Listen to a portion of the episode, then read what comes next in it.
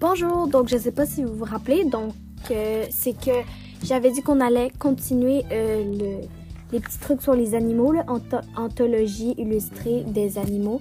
Donc je fais la suite, euh, on était rendu au... Euh, on avait fait la girafe et là on était rendu au rhinocéros. Donc euh, je vais commencer tout de suite. C'est parti. Grâce à ses oreilles en forme de, de coupelle, les rhinocéros à a une ouïe exceptionnelle. Rhinocéros signifie nez, corne parmi les cinq espèces différentes qui existent. Certains ont une corne, d'autres deux. Hélas, elles sont si con convoitées que ces, ces impuissants herbivores sont aujourd'hui menacés d'extinction.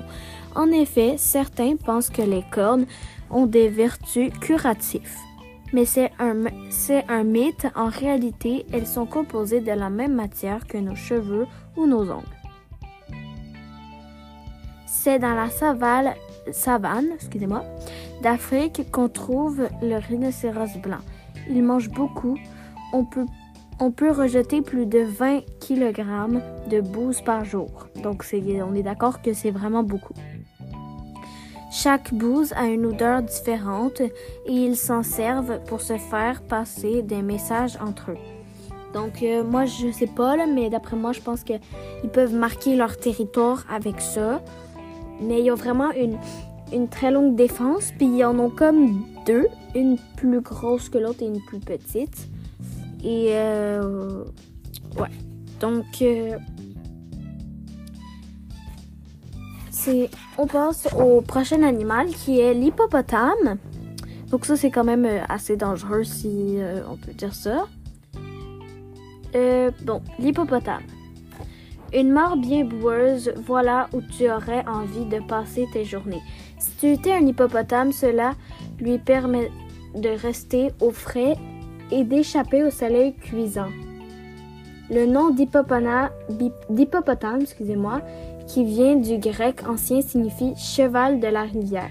Mais en réalité, ce mammifère qui aime l'eau est plus proche des baleines et des dauphins que des chevaux. L'hippopotame commun n'est pas du genre commode. Si tu le déranges, il va bâiller pour te faire admirer ses dents de devant qui ressemblent à ses défenses. Et si tu as le malheur d'insister, attention, il peut marcher, il Il a beau être végétarien, c'est l'un des animaux les plus dangereux d'Afrique. À la fraîcheur de la nuit, les hippopotames sortent de l'eau pour brouter l'herbe et se déplacent comme les troupeaux de tondeuses géantes. La sueur de l'hippopotame est un liquide visqueux, épais et rose qui le protège comme une crème solaire. Donc, euh, il est comme un petit peu euh, mouillé, visqueux.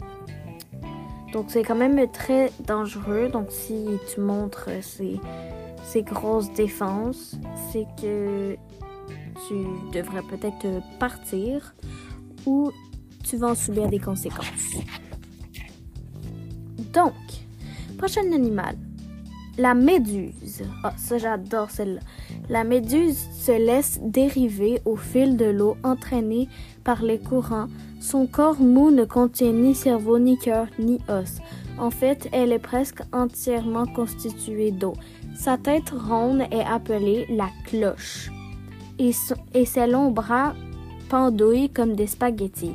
Ils sont couverts de cellules ur urticantes qui piègent les poissons et le plancton. Lorsqu'elle attrape une proie, le, le bras de la méduse l'amène directement à sa bouche, cachée dans sa cloche.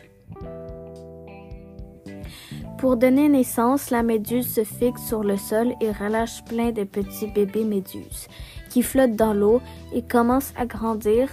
Si elles sont assez de nourriture, les méduses se multiplient rapidement. On parle alors de la pullulation.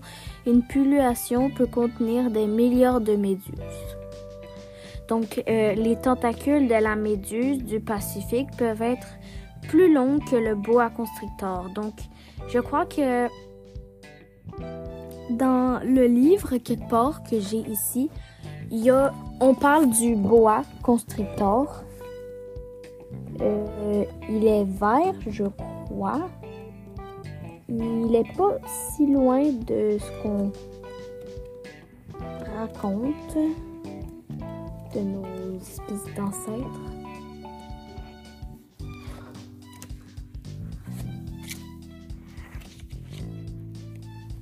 Bon, je sais pas, il est où là. Euh, je vais aller voir. Donc, le bois constructeur. Ah! Oui, on a le bois. Donc, en fait, c'est le bois, mais pas le bois constrictor. Mais je crois que c'est quand même extrêmement long. Donc, prochain euh, animal. Bon, d'ailleurs, le boa, le Donc, euh, on, quand, quand on parle du loup, euh, c'est le cobra. Donc, le cobra. Le cobra royal est le serpent venimeux le plus long du monde. Il est aussi long que trois adultes mis debout. Et une seule de ses morsures contient assez de venin pour tuer vingt personnes. Heureusement, son plat préféré n'est pas l'homme, mais les autres serpents. Le cobra est un super pouvoir, a un super pouvoir, apparaître plus gros qu'il n'est réellement. Il se redresse à la verticale et gonfle sa cage thoracique. Il inspire de l'air dans ses poumons à un virgule cinquante mètres de hauteur. C'est quand même très haut. Dans certaines religions, on trouve des, des cobras légendaires appelés Nagas, qui ont plusieurs têtes et peuvent se transformer en humains. Bon, euh, ouais, euh, c'est une, c'est une religion, hein. C'est des cobras légendaires, donc c'est pas des vrais cobras. Tous les serpents ne sifflent pas, c'est un mythe. Le cobra royal aboie comme un chien en colère. Donc ça, euh, c'est un très bel animal, le tigre. Donc, quand il, faufile, quand il se faufile entre les grands arbres et les herbes souples, sa magnifique fourrure rayée le camoufle idéalement. Le tigre est le plus grand et le plus puissant des félins. Il chasse seul, souvent la nuit. Tapi dans l'ombre, il attend patiemment qu'un cerf ou qu'un buffle passe tapis. passe à sa portée. Il bondit alors soudainement, plante ses crocs dans la gorge de sa proie et la maintient jusqu'à, jusqu'à ce que mort s'en suive. Cependant, il entre souvent dans ses chasses bredouilles. La vie d'un tigre n'est pas tr- toujours facile. On trouvait autre- autrefois des tigres dans tout le sud de l'Asie, mais ils ont été chassés. Leurs forêts ont été décimées et l'espèce est maintenant en danger. Aujourd'hui, la plupart vivent en Inde. Dans la, re... Dans la religion hindoue, la déesse Dur... Durga est parfois représentée en train de chevaucher un tigre. Contrairement à d'autres félins, le tigre aime l'eau. Ce sont Ce sont d'excellents nageurs, ils adorent se reposer dans l'eau des rivières ou des lacs pour se rafraîchir. Donc, ils aiment bien l'eau à ce qui paraît. Donc, ils sont pas euh, si euh, méchants que ça. On va passer à un dernier animal, donc le dauphin. Les dauphins sont les plus frimeurs du royaume marin. Ce sont des animaux très intelligents et ils sont toujours prêts à jouer. On les voit souvent en train de bondir hors de l'eau ou de nager dans le sillage des bateaux. Ils adorent se, poursu- se poursuivre ou essayer de faire tenir une algue sous leur nez. Parfois, ils soufflent des bulles géantes dans l'eau. Ils donnent l'impression de s'amuser comme des petits fous.